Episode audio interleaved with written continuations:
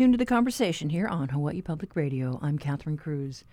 The state's number one economic driver is under scrutiny following the cancellation of a request for proposal and contract award for a lucrative marketing and management contract by Mike McCartney, the former head of the uh, Department of Business and Economic Development and Tourism, made the move minutes before his term ended last week, shocking the two bidders, the Hawaii Visitors and Convention Bureau and the Council for Native Hawaiian Advancement. And while lawmakers had McCartney on the hot seat last week, yesterday it was the Hawaii Tourism Authority that was grilled about its part in the debacle. A second day of questioning by state senators on the Powerful Money Committee uncovered serious missteps, including asking a bidder embroiled in a controversial uh, contract to sponsor a reception for the Hawaii Tourism Authority's conference last week. HTA admitted it was a bad move. And lawmakers on the Ways and Means Committee question if the authority was following its own rules, which senators discovered aren't posted online. This morning, we talked to State Senator Donovan Dela Cruz, who, along with other senators, were also taken aback when HTA head John De Fries suggested that the agency once again be exempted from state procurement law. Well, I think the committee was a little bit surprised by that statement. You know, you don't try to get your way out of a mess by creating an exemption for yourself. The reality is, if they had just checked with the, the, state procurement officer and the attorney general from the beginning and included them, they would have been um, a lot better off. We probably would have saved a lot of time and money and effort. I know that would have been the case, especially for all the contractors who applied. There were some serious issues that came up. The line of questioning that the senators took had to do with whether the HTA board was following their own rules, processes Yes, I mean, uh, you know, my understanding, you know, from what I saw yesterday was that whenever there's an extension, if it's more than uh, a certain amount, that the full board has to vote on it. Yeah, that's correct. So if it's more than two hundred fifty thousand, the entire board has to support any type of contract. If it's less than two hundred fifty thousand, the board chair can sign along with the executive director. But those processes weren't followed either. So a, a lot of there's a lot of angst in the committee because it doesn't seem like there's consistency. No one's really mining the store and making sure that processes are followed so that, that there's going to be more transparency. The, the rules are not on, online. Yes, um, that was another surprise board, because then it's hard to keep them accountable if you don't even know what lane they're supposed to stay in. Yes, you know their excuse was, "Oh, we, we never thought about putting it online." I mean, now I, I'm not sure if that's going to have to be something that we require of all our agencies so that the public, the legislature, even the administration knows uh, what kind of purview they have, what kind of authorities they have, what kind of authorities they don't have. What does this mean going forward? Well, you know what got kind of sticky was the fact that the previous DBED director and HTA kept going back and forth in delegating and not delegating, taking back uh, procurement powers, and that wasn't clear to us at all. And they did it in a way that you know really really pushes the envelope with the law. The state procurement office doesn't seem to think that it was done properly. That doesn't mean that it was illegal. So that's something that we're going to have to fix. So we're going to be looking at procurement laws, making sure that we can tighten some of that up. I also think that there's some major rehaul and reorganization of how we approach tourism. If the DBED director is basically doing all the contracting for HTA, then I'm not sure the purpose of HTA or the board. You know, we may have to look at going back to what it was previously, where it was a division under DBED, because that seems to have had more oversight and transparency. So the future of HTA really in question at this point. Yeah, especially since we're talking about, you know, our, the state's largest industry. Uh, we're talking about $40 million worth of contracts yesterday. And no one has any idea of what happened, how it happened internally. That's that's very uh, frustrating for, for a lot of us. We feel like there there could be a lot more transparency if there's some type of overhaul. State lawmakers cut the funding, uh, you know, because of, of concerns that you had, and I believe what uh, during that hearing, HTA is overdue for or is due for a, an audit. Yeah, so their audit is every five years. So they, they're not going to be audited till 2023. The funding was actually reallocated last year. The governor had vetoed the bill that the funding was in. So the, the legislature did provide $60 million worth of general fund. When, when the governor vetoed that bill, uh, the governor's option was to then provide ARPA funds to HTA. The ARPA funds don't expire till 2026. And so the new governor can still use ARPA funds until a, a new budget is passed. Okay. Uh, but it's going to be it's going to be very interesting to see uh, what happens because HTA still wants to try to do some kind some reorganization. You know, we're still not sure where destination management and marketing begins and ends. Uh, you know, the Japan contract went through quite quickly. It's, I think it was very extremely expedited, and then it, it got awarded. And then now you have the North American contract taking several, almost two years in the making to try to award a contract. That's problematic.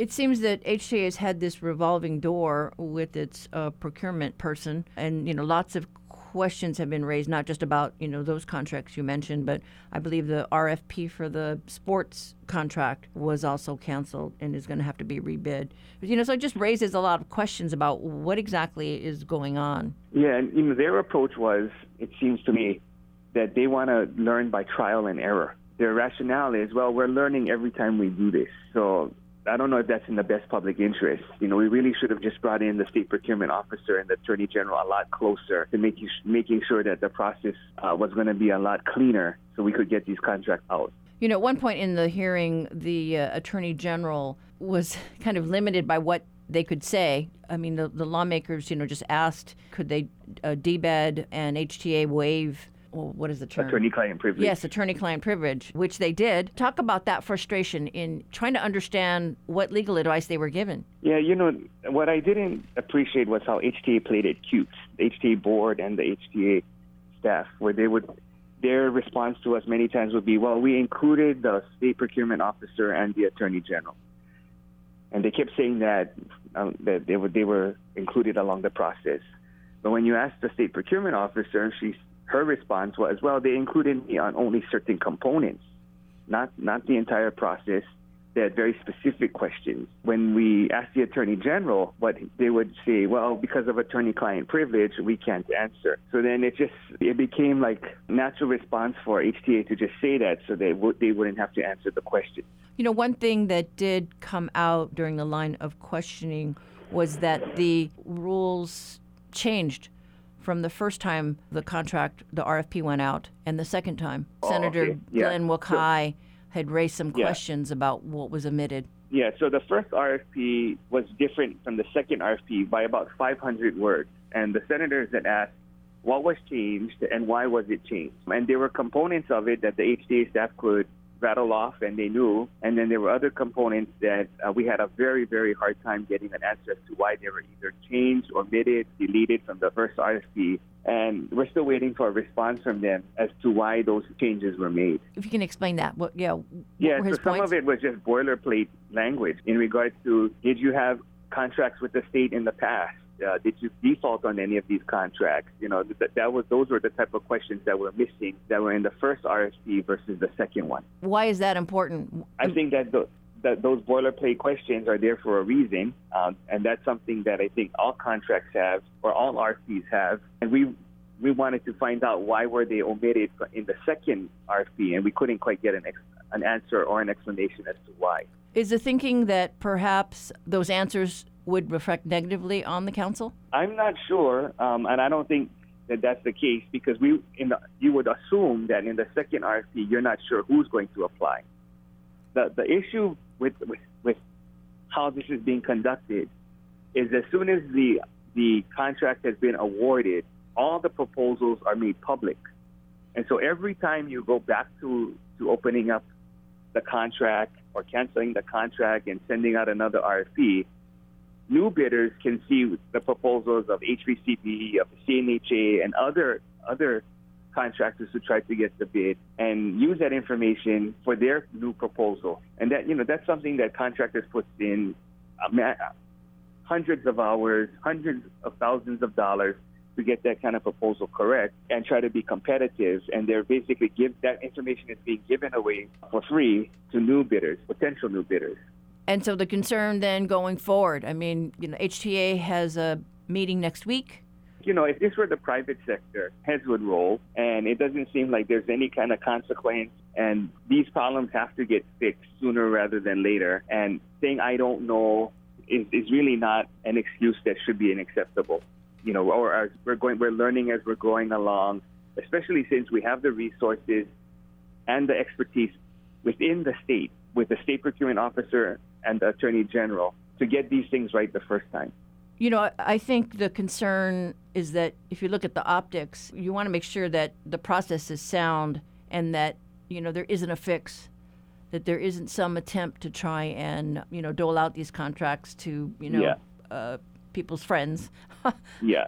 and I, I guess that's uh, I don't know. To me, that just seems to be you know front and center. You know, I don't care who gets the contract, but it was the process Yeah. sound. Senator Kim and others brought that up yesterday. Mm-hmm. Is the fact that a contract, an award, and, a, and an RFP can be pulled back just because the director may not like who got the award, and that seems to be the perception. I'm not saying that's the reality, but that seems to be the perception that every time the contract was awarded, there was a protest. They didn't like it without the rationale as to why they they canceled the contract and pulled back the RFP other than say, some blanket statement. We don't know why they did that, Mm-hmm. and they did it, mul- it. It was done multiple times, and I think that that was a concern of, of many on the committee. I know it's a new board. Uh, there's a, a, a different you know person at the helm uh, at HTA. No, th- there's only a couple new board members. Much uh, more majority of them have been there for quite some time. Well, I, I guess the, the the concern is, do you think maybe some of this was going on previously? Well, that was what we are definitely concerned about, especially when they had the exemption. So when you have Right. the exemption and there's no procurement law, They do whatever we're not want. sure if any kind of you know improper types of awarding was going on. We we feel that because they no longer have the exemption, it's become more transparent. And yet, despite that, we're still seeing some some inconsistencies, some abnormalities in the process. Well, I mean, I think there's a lot of disappointment in the board and the staff because actions were taken that were not proper, and it wasn't just once. It was sev- it was multiple times in regards to the extension of the HVCB contract, uh, in regards to the board being totally aloof and and not included in any of the the discussions as to what would happen once the protests occurred. Uh, we're still not sure as to how that happens when the DBED director can just pull back authorities and not include the, the agency at all and, and have that kind of decision making. So there's probably going to be some legislation to try to clean up some of this.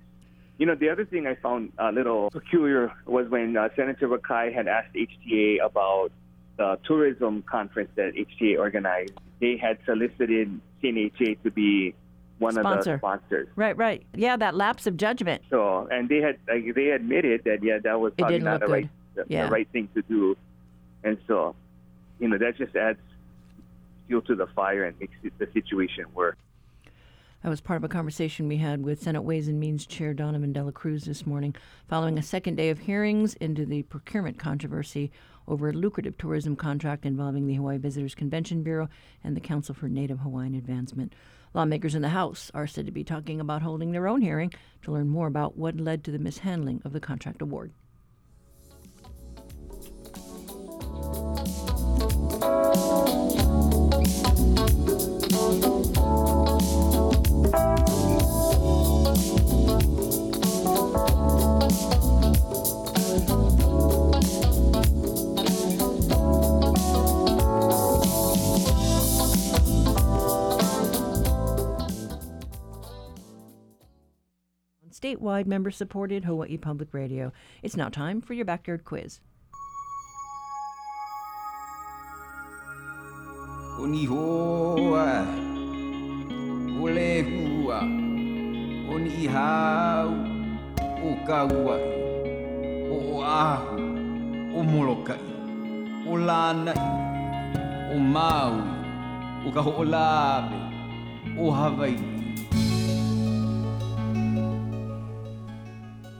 There's just about a week and a half until Christmas, so for today's backyard quiz, we're browsing through Hawaii's shopping history. First opened in 1849, the Hackfeld Dry Goods Store became one of Hawaii's oldest and largest retail chains. It was locally owned and operated by German immigrant Captain Heinrich Hackfeld. By 1862, the store was rebranded and became B.F. Ehlers after Hackfeld's nephew when he became the new owner. 60 years later, the retailer would undergo a third name change and eventually opened a second location in Waikiki, in Waikiki in 1937. The strength of the store's brand would lead to five more locations on Oahu, and several other stores popped up on neighboring islands. The company even expanded to California, Nevada, and Washington in the 1970s, and Guam in the 1990s. For today's quiz, can you name this popular shopping chain that started as Hackfeld Dry Goods Store? Call 808 941 3689 or 877 941 3689 if you know the answer. The first one to get it right gets a reusable HPR tote bag.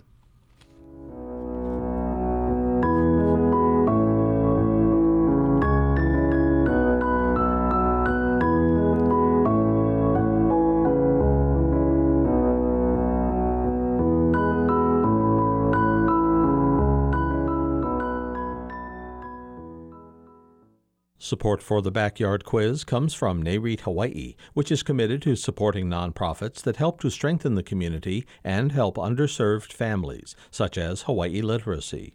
NAREITHawaii.com. Each week, New Dimensions explores the social, political, scientific, environmental, and spiritual frontiers with some of today's foremost social innovators, thinkers, scientists, and creative artists. Hi, I'm Father Francis Tiso, author of Rainbow Body and Resurrection. Next time on New Dimensions, I'll be talking about spiritual attainment and the dissolution of the material body. Beginning Sunday morning at 11. Support for HPR comes from Mobi, a Hawaii wireless company serving the island since 2005, committed to providing personal service to each customer, featuring a locally based customer care team. Learn more at mobi.com.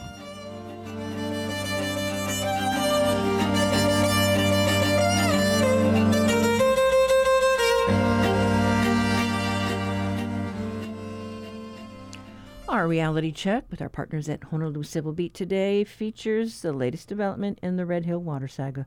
Reporter Christina Jedra joins us with the latest outcry over failure to disclose that traces of a toxic chemical was found by the military in one of its early water samples this year. Good morning, Christina. Morning, Catherine. Thanks for having me. Yes. So, w- where did all of this uh, unfold? So, uh, just over the weekend, Hawaii News Now reported that um, there were detections of a class of chemicals called PFAS in the drinking water uh, at the Red Hill well last December, so like a year ago.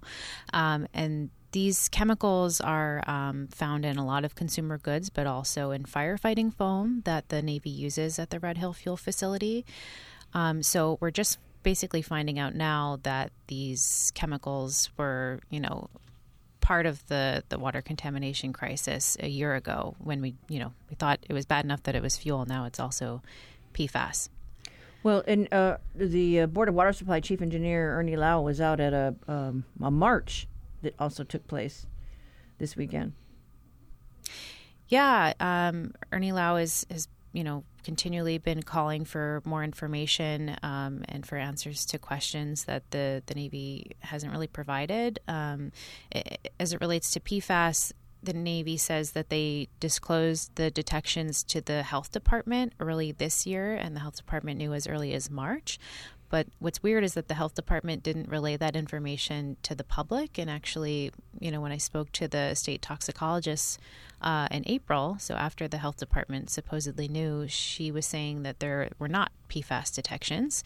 Um, and both the Navy and the health department have been saying that AFFF, the firefighting foam, was not involved in last year's fuel leak. So there's a lot of unanswered questions. Yeah, I mean, a lot of head scratching here. I mean, so how did it did it get in? Uh, those test results, uh, you know, and, and are, are, they still there?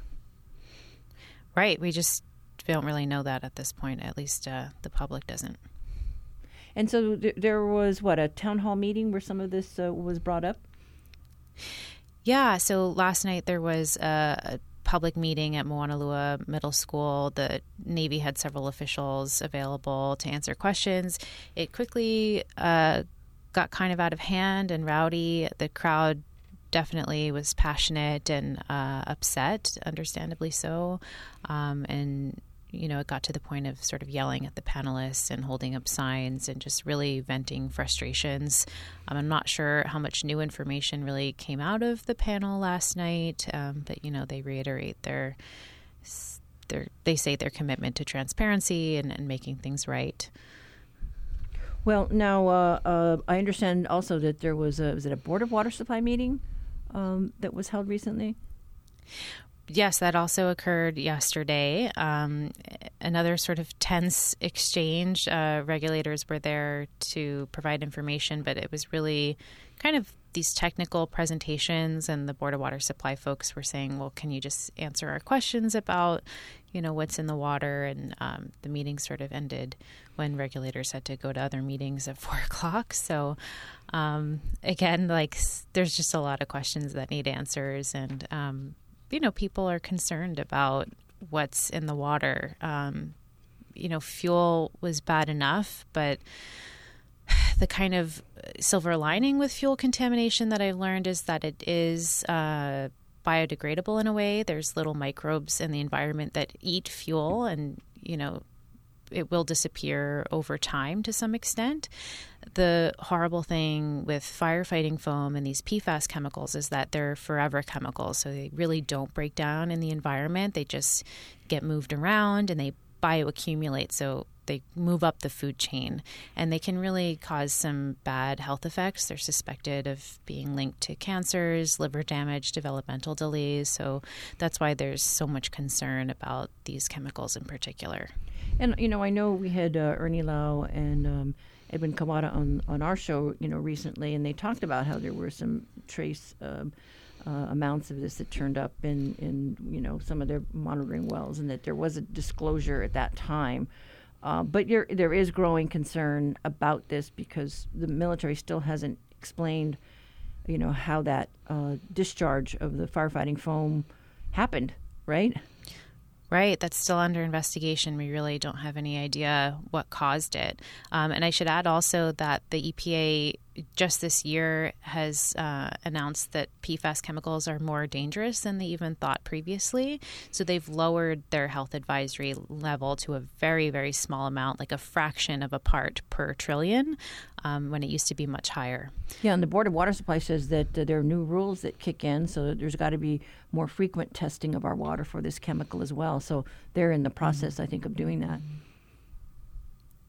yes, uh, hopefully the detections aren't too high, but uh, fingers crossed. All right. Well, we'll see what we can get, and hopefully the military uh, discloses more of this information. But thank you so much, Christina. Thank you, Catherine. That was reporter Christina Jedra with today's reality check. Um, what a reader story online at civilbeat.org. It felt like springtime on this February morning. Support for HPR comes from the Honolulu Museum of Art. In the new exhibition Moe Moe'a, artist Noah Harders transforms found materials into fantastical works. On view now, honolulumuseum.org. Today on The Daily, we go inside the far right plot to overthrow Germany's government with my colleague, Berlin Bureau Chief Katrin Bennhold. I'm Michael Barbaro that's today on the Daily from the New York Times. Beginning this afternoon at 1:30.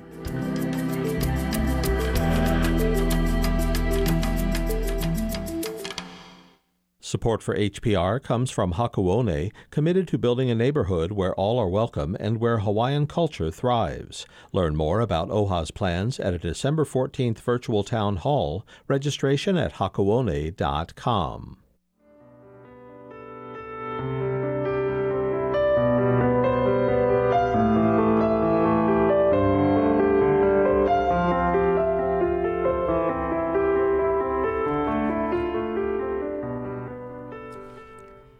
For a brief time, residents and visitors on Hawaii Island could witness the majesty of not one, but two volcanic eruptions. But alas, no more. The U.S. Geological Survey confirmed today that both Mauna Loa's recent activity and nearby Kilauea's year long show have paused.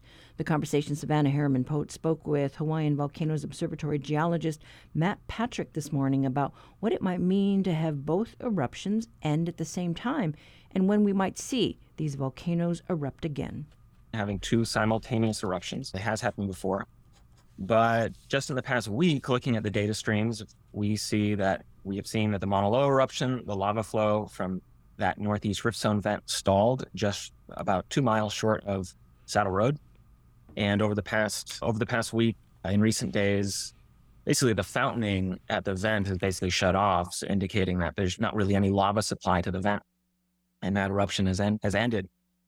At Kilauea, we've also been watching the lava lake there that's been active for over a year. And in the same week, we saw that basically the lava lake stagnated and eventually crusted over and died. It is interesting that in this basically the same week, we had these two simultaneous eruptions come to an end.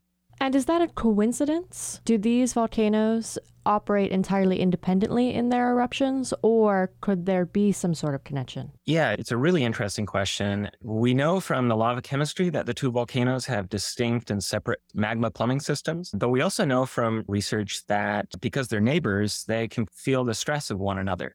So you can imagine a scenario of the past couple of years when Mauna Loa has been building up pressure to its recent eruption that added stress may have stressed the Kilauea magma chamber and allowed it to sustain that lava lake eruption. But once the Mauna Loa eruption ensued, that caused a very rapid deflation in the Mauna Loa summit magma chamber. And that may have taken some of that stress off of Kilauea's chamber and allowed it to relax, maybe depressurize it a little bit, basically, and, and kind of maybe been the, um, the final point that resulted in this long term, one year long lava lake kind of stagnating. If you look at the history of Kilauea over the last 200 years, is it more common for it to be in a state of activity or on a pause? Oh, I think when I looked at the numbers for Kilauea's summit eruption, lava lake activity at the summit, it was something like 51% over the past 200 years. So that would, yeah, put it over half. But in the 1800s to early 1900s, there was over 100 years of continuous, more or less continuous lava lake activity and then numerous rift zone eruptions in the mid 1900s, and then 35 years of eruptive activity on Pu'o'o. Yeah, I mean, long term sustained eruptive activity is just is kind of classic Kilauea activity. And based on what we understand about these most recent eruptions as well as historical eruptions, when might we see Mauna Loa and Kilauea erupt again? That's a good question that we can't answer right now. Mauna Loa has been inflating for several years now, and the I guess the question is how much of that excess pressure did this eruption bleed off? This is something that we're both, that we're all going to be looking at very closely, particularly on Mauna Loa, because of course, the current eruption on, or the recent eruption on Mauna Loa is Northeast Rift Zone. It did threaten a road, but it was in a relatively, it was in an uninhabited area, so it didn't threaten residential areas. A more challenging hazard scenario for Mauna Loa is, of course, a Southwest Rift Zone eruption, where there's more residential areas in close distance to the vents. Now, there's higher hazards in that scenario. From this point on, we're definitely going to be obviously continue to keep a very close eye on Mauna Loa. Now, for Kilauea, it's interesting because what we've seen over the past couple of years is that it seems to be in this state of caldera refilling. So in 2018, we had the, the very large eruption on the Lower East Rift Zone that drained the summit magma chamber and caused the caldera floor to collapse more than 500 yards created a very large depression, a new depression at the summit. And so what we've seen over the past few years is that basically that depression refilling with these lava lakes that have been active over the past couple of years. So it looks like for Kilauea that we're we're in this kind of caldera refilling phase. It's not wouldn't be surprising to see that that phase continue with some more lava lake activity at the summit. But of course, Kilauea also has rift zones and increased hazards whenever magma migrates into those rift zones. So that's something that we also have to continue watching to make sure that once the summit pressurizes, there's always the possibility that magma can migrate laterally down a rift zone. Mm. And of course, migrating into the east rift zone could bring it closer to residential areas. So that's a, that's a potential hazard. There's no signs of that happening right now, but it's something obviously that we will be watching for. Did this most recent eruption of Mauna Loa suggest that we need to implement any more specific points of monitoring that weren't in place for this last eruption? This response to Mauna Loa was interesting because the last Mauna Loa eruption was almost 40 years ago, so in the 80s. And now we have so many new tools available uh, to monitor the eruption. So it was it was really interesting to see these new tools deployed. We had drones, we had let's see, laser scanning, rapidly deployable webcams and time lapse cameras, new geochemical tools to analyze the lava in real time. So yeah, we could basically apply those tools very rapidly to gain to gather new data and really try to understand the eruption better. Of course, there's always ways that we could improve. I'm thinking of things that I did and I could have put some things out sooner or whatnot. But um, in an eruption response, it's it's always pretty hectic. You always learn from eruption responses. I will say that 2018 was a very intense eruption response. And a lot of the lessons learned from that eruption really helped with this response. And that goes for technical and the logistical aspects of it. What do you think, on that note, worked well during this eruption response? And what do you think was a little overwhelming for folks? One of the things I helped work on was the webcam live stream. And that's always been a challenge because some of these areas are remote and data connections are tricky, but we did manage to get a live stream up. We did have some connection issues. That's something that obviously is very important to the public and for hazard managers to have a real time live stream video view of the eruption. So I hope that we can continue with that and continue to improve that that monitoring tool. It, and it obviously gives people a sense, even if they're not on the island, anywhere around the world, a sense of what the activity is like. I think the most challenging thing for the eruption response for us was the fact that the vent in a very remote area in the Northeast Rift Zone. You can't drive up to it. We were accessing it entirely by helicopter. It's at almost, it's at about 11,000 feet elevation. So just getting out of the helicopter and uh, grabbing a duffel bag of gear and hiking up a cone can really be pretty exhausting. But yeah, just the fact that this eruption site was isolated, so it was it really depended on helicopter access that is is totally 180 degrees different than what we saw in 2018 with Leilani, which unfortunately was very close to residential areas and road network. And of course, the hazard that obviously brought with it a lot of, of new hazards. Well, Matt, I hope you and your colleagues will have the opportunity for a little downtime after these past couple of weeks of activity. I do want to say, though, just because the eruption on both volcanoes, Kilauea and Mauna Loa, has stopped, I assume you and your fellow scientists are not packing it up and going home. What is on the horizon for you folks in terms of continued research on these mountains? Yeah, of course, we're going to continue looking at keeping a very close eye at the data streams for both Kilauea and Mauna Loa, looking to see what's next, you know, when the next eruption will be on each of those respective volcanoes. They, each one will erupt again. They're very active volcanoes. But now, yeah, now starts the process of compiling the data and trying to understand better about how the Mauna Loa eruption ensued. And, uh, it, you know, it produced a lava flow. And obviously, lava flow hazards are very um, a big factor here on, on the island. So we're always trying to improve our knowledge of how lava flows behave and the dynamics of lava flows. And this eruption provided a lot of new data for that. I'm curious in the field of volcanology, is the question of mitigating hazard from lava flows or pyroclastic flows, but hazard in general, the foremost research question? Or is there something besides that that the field of volcanology is fundamentally trying to figure out? I think the main charge in volcanology is mitigating hazard. There is still a lot of work that's done that doesn't appear on the surface to be directly related to that. A lot of that is an attempt to understand how volcanoes work in a broad sense, to have a deeper understanding how they work, to then inform those kind of more urgent questions about about hazards. Yeah, ultimately, I think everyone working in the field of volcanology is working towards the same goal to to mitigate hazards. Well, Matt, thank you again so much. I do appreciate you taking the time this morning. Okay, thank you. That was Hawaiian Volcanoes Observatory geologist Matt Patrick and HPR Savannah Harriman Pote. They were talking about the recent pause in volcanic activity at both Mauna Loa and Kilauea.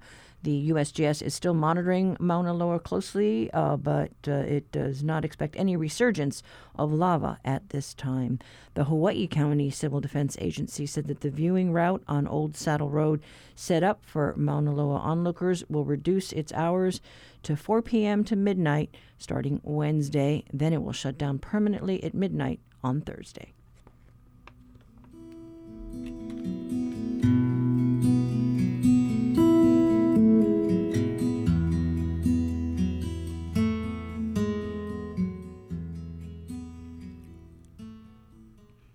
And now it's time for your backyard quiz answer. Earlier, we asked you about the history of a beloved shopping haven for island shoppers that started as the Hackfeld Dry Goods Store.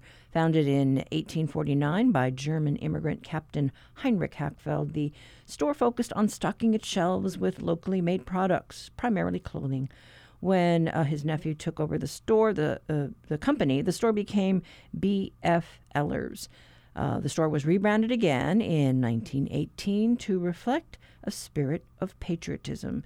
It was under this mo- new moniker that a second Waikiki location was opened, and as its popularity grew, more Oahu stores were added, and a few on the neighbor islands too. During the 1970s, locations were built in California, Nevada, and Washington. There was even a shop in Guam. However, the store's successful run ended when it declared bankruptcy in 2001. If you're a local fashionista, you know we're talking about the beloved Liberty House which is the answer to today's backyard quiz. We had lots of calls on this one. Our winner today, Rick from Pearl City.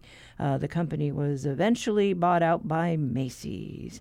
That's today's quiz. If you have an idea for one, send it to talkback at hawaiipublicradio.org.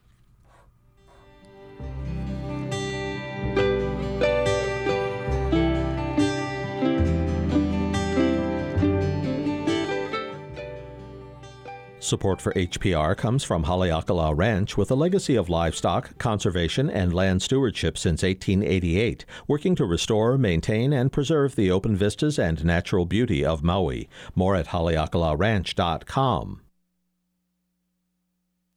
Parisians have embraced e bikes and scooters. Some 400,000 rides are taken through the city every month. A quick way to zip around, but with a serious downside. It's very dangerous.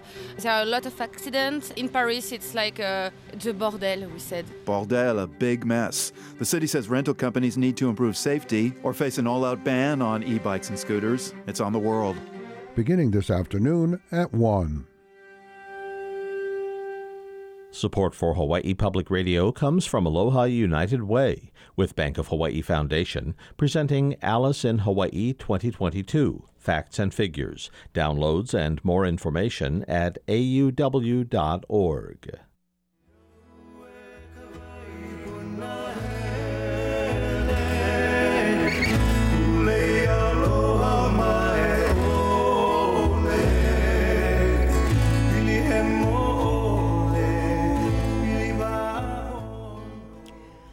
Mauna Loa erupting after a nearly 40 year slumber has been an exciting time for longtime backcountry hiker Kavika Singson.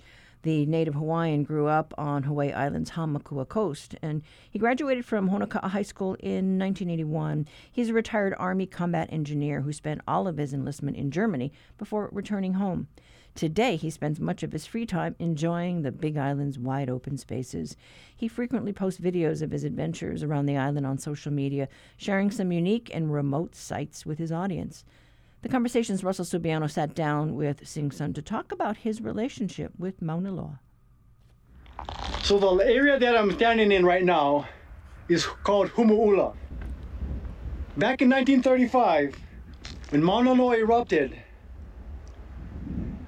the lava flow came down the slopes of Mauna Loa and headed in the same path that today's flow is is on. How long have you been hiking Mauna Loa?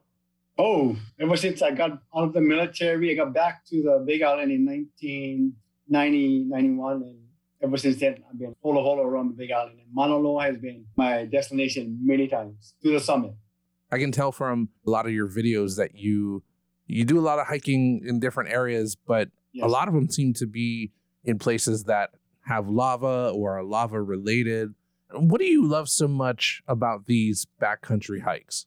The peacefulness, the serenity, and uh, basically, that's my happy place. Once you find your happy place, essentially, is I go there as often as I can because basically that's my medicine. That's where uh, I find most peace. So that's why I go there so often. I think that's probably common for a lot of people. And and I know for myself, you know, living on Oahu, you know, just the amount of people here and the amount of busyness, my getaway is always coming back home to the Big Island. And so I imagine probably similar similar feel for you, right? Absolutely, same thing. Because I go to when I got out of the military, I was going to either live in Oahu or live on the Big Island. I stayed in Oahu for about a month. After about a month, I said, I, I can't do it. I, I need my own space. And up here, it's so easy to find your own space. In Oahu, it's very difficult because, like you said, the amount of people there. Mm-hmm. So whenever I go there, I'm a couple of days and I'm always ready longing to go back to the Big Island. The last time you were there up on the summit of Mauna Loa, before the eruption on the 27th, did you get the sense that something spectacular was going to happen? When was the last time you hiked Mauna Loa? Well, it was uh, maybe several months before the actual eruption. But every time I do go up there, the I can feel the energy of the mountain. If you put, put my hand down on the ground, uh, as I described in some of my videos, the mountain literally is vibrating maybe some people are more sensitive to it than others. Some people won't notice it, but being the type of person that I am, I notice all a lot of the little things, even the stuff that you cannot see, but you can feel deep within you. So that's how it is when I go up there. Maybe that's why I'm drawn to this area so much because I'm a little bit more sensitive to these things, being that I'm out there so much. And when I'm out there, I'm extremely open-minded, open-hearted. So I feel everything, not everything, but I feel a lot of things that a lot of people might brush off. I feel it, and that's why I gravitate toward this area because, you know, it's almost like the land, you the, the conscious level that we're on is, is so similar that I can relate to some people. Are going to say that's just a mountain, but to me, it's not just a mountain because I relate to that mountain on a different level. That's why I go there so often. It's incredible. Mm-hmm. I don't have the vocabulary to basically describe what I feel. Can you describe Mokuaweoweo crater, what it looked like the last time you were up there before the eruption? Yes, it was. It's a fairly large crater, and when I go up, I usually go down into the crater, and that's where the energy seems to be the strong. The vibration seems to be more prevalent than other parts of the mountain, and a lot of times I'll just sit there. I even made a video of me running my hundred yard dash up there, which is not easy to do. Okay, 100 yards. Like always, I hope I don't fall flat on my face because of the oxygen, the lack of oxygen gen up here. Okay, 100 yards. You guys ready? I'm not ready, but I'm gonna do it anyway. I'm ready as I'll ever be. Woo! Okay, we gang, ready? 100 yards, ready? Please don't let me fall flat on my face. Sit. So sometimes, a lot of times I go there and then I just sit. Nothing but sit and open my mind and open my heart. I take my shoes off. I ground myself up there and the energy just just flows. It, it's incredible. And you can do the kind of do that anywhere else in the road. Sit on, you know, go to the summit of the largest active volcano on this planet. I've watched a handful of your most recent videos, and I don't want you to give away any specific locations because I don't want anyone else trying to find these. But you posted a video recently of your hikes where you were able to locate some of the bombs that were dropped on the 1935 Humu'ula lava flow. Can you yes. talk a little bit about that? How you how you came across them? As I said, I love to hike, and I sometimes I'll just pick a spot. I can essentially look at the lava flow, the terrain. I already know before I even go there if it's going to be a good spot or not, just by looking at the lava. Mm-hmm. So that's what I do, and uh, I'm always fascinated with a little bit of history. And I knew about the bombings in 1935, so I did a video a while ago about the bombings and the history and why they bombed it and what happened to the guys who actually bombed the flow and how it came to be. So I knew about this. So one day I was hiking up Mauna Loa. I parked and I sit down and I look. And I look at all the terrains and I've seen this one location that piqued my interest. I don't know why, but it did. So I went there. And hiking Mauna Loa is no easy task. It's extremely dangerous, very dangerous because of the type of lava and uh, the cavern, the lava tubes that's underneath the ground.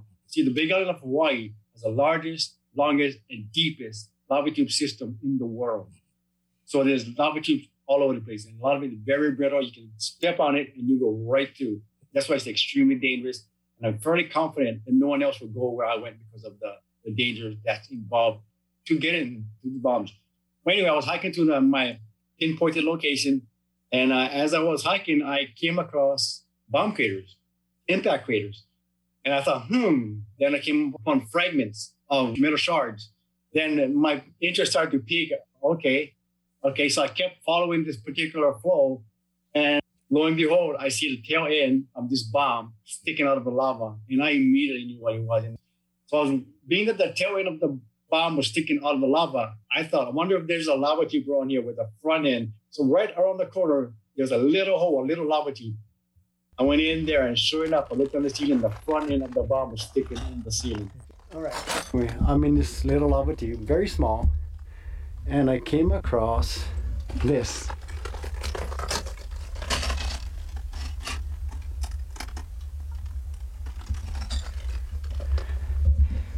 What is that?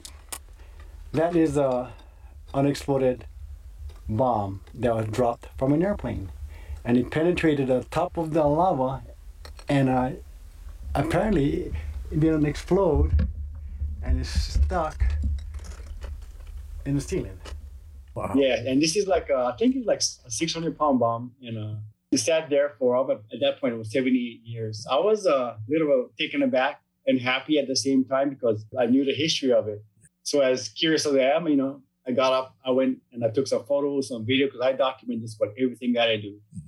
And I know no one else knows where this particular bomb is because it's extremely remote and extremely dangerous just to get to. I, you know, I did my thing, take some photos, videos, and then I went back, came back home, and uh, I thought, what am I going to do with this information? Yeah, I got to notify the authorities 1st So I did. I called DLNR. I, I met them up there, and I told them where you can't really see it from the from the road, but I gave them the GPS coordinates. And then after that, I was free of the burden of knowing about where the bombs are without telling the authorities. Now, as far as I'm concerned, I was free to share it on social media. A lot of places I go to, I try not to share the location as much as possible for the very reason that you said. So, and then, you know, I went back actually a year later to see if anything was done with the bombs, and it was still there because I found out that it was uh, it was inert. It was out in the 70s, I believe. Okay, that's good to know. And you know, there's been people busted for trying to hike to get closer to the eruption and the lava flow. Mm-hmm. Can you talk a little bit more about the kind of danger this poses for people, especially those that aren't familiar with the area? Well, from my experience of hiking through the lava flow, it can be dangerous, but I understand the county's point of view. It's not as dangerous as it pointed out to be because when you say lava flow flows in uh, Hawaii Volcanoes National Park, they will allow you to get close up to the lava. I've seen thousands of people do that. So as they leave the jurisdiction of the national park, it becomes the jurisdiction of the state. The state, in my opinion, becomes overprotective, anal to the point where they not let people go to lava flow. Now, how I see it is, as far as the culture goes, the Hawaiian culture, we've been living with volcanoes the entirety of our lives. So to limit, especially like me, that's my spiritual place. When I hike in the mountains, when I run, that's my happy place. It's, I get spiritual awakenings when I go there. Now, to stop me from going there, I personally I get offended because I know what I'm doing. And it's like when people go to church, they worship to their God. When the Hawaiians make offering, I do the same thing in my own way. I'm very cautious. I know what I'm doing. So when they say uh, you cannot go there, I get upset because the joy and happiness, the spiritual enlightenment that I personally receive when I go to these places. But again, I can understand the safety aspect, you know. So I usually just keep my mouth shut and like I run it very like it is what it is. You know, you of have it your way all the time. But as far as this particular flow, no, I haven't been out there and I will not go to the forefront because it's too visible. And other people might see me out there for that very reason. I don't go there. I don't want to get in, in care with the authorities, you know, but I also find that need or yearning to pay my respect in my own way, my Kawika way. For someone like you who has hiked Mauna Loa and has history with lava fields, I know you recently rescued a dog that had fallen into a lava crevasse. What does this Mauna Loa eruption mean to you? Do you have this sense of wonder? Are you excited about it? Or does it worry you a little bit? Personally, for me, I'm not worried at all. Wonderment, excitement, that's my that's my home. She's been here, you know, eh, all my ancestors have been here through her, you know, and we've been in, on, and around her. She dictates what happens. We dictate what happens to a point as far as our personal concern. I know in Mauna Loa, they say Mauna Loa was when it erupted, I mean, a cataclysmic explosion and you have to leave. I wouldn't leave. I just die with I, I die here on the mountain in the volcano because that's my happy place. So as far as my personal safety and concern, if that's the way it is, I would I would go. I'll be so happy with it. I'll be cool with it. You know, it, it's not a big thing because uh, at some point we all have to walk through that door, yeah, to the other side. So if something like that should happen for me, you know, it is good because, like I said earlier, that's my happy place. And what more beautiful thing would be that if you die in your happy place? Well, right on. Thank you so much for your time, Kavika. I really enjoyed talking to you. Thank you so much. I appreciate it. That was Big Island resident and backcountry hiker Kawika Singson talking with HPR's Russell Subiono about his experiences hiking in and around the Mauna Loa area. Singson made headlines earlier this year when he rescued a dog that had been trapped in a lava crevice in the Puna area for several days. We'll have links to his videos on the conversation page of our website, hawaiipublicradio.org, later today.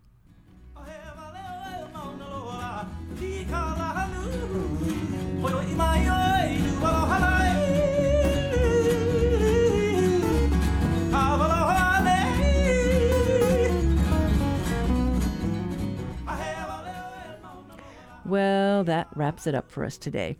Tomorrow, we look at the next steps for the Department of Hawaiian Homelands after former Honolulu City Council member Ikaika Anderson is tapped to lead the office. Got feedback for us? Share your comments about what you heard by calling our talkback line 808 792 8217. Email us at talkback at hawaiipublicradio.org. You can also find the conversation podcast on Spotify, Apple, or anywhere you tune in. I'm Catherine Cruz. Join us tomorrow for more of the conversation.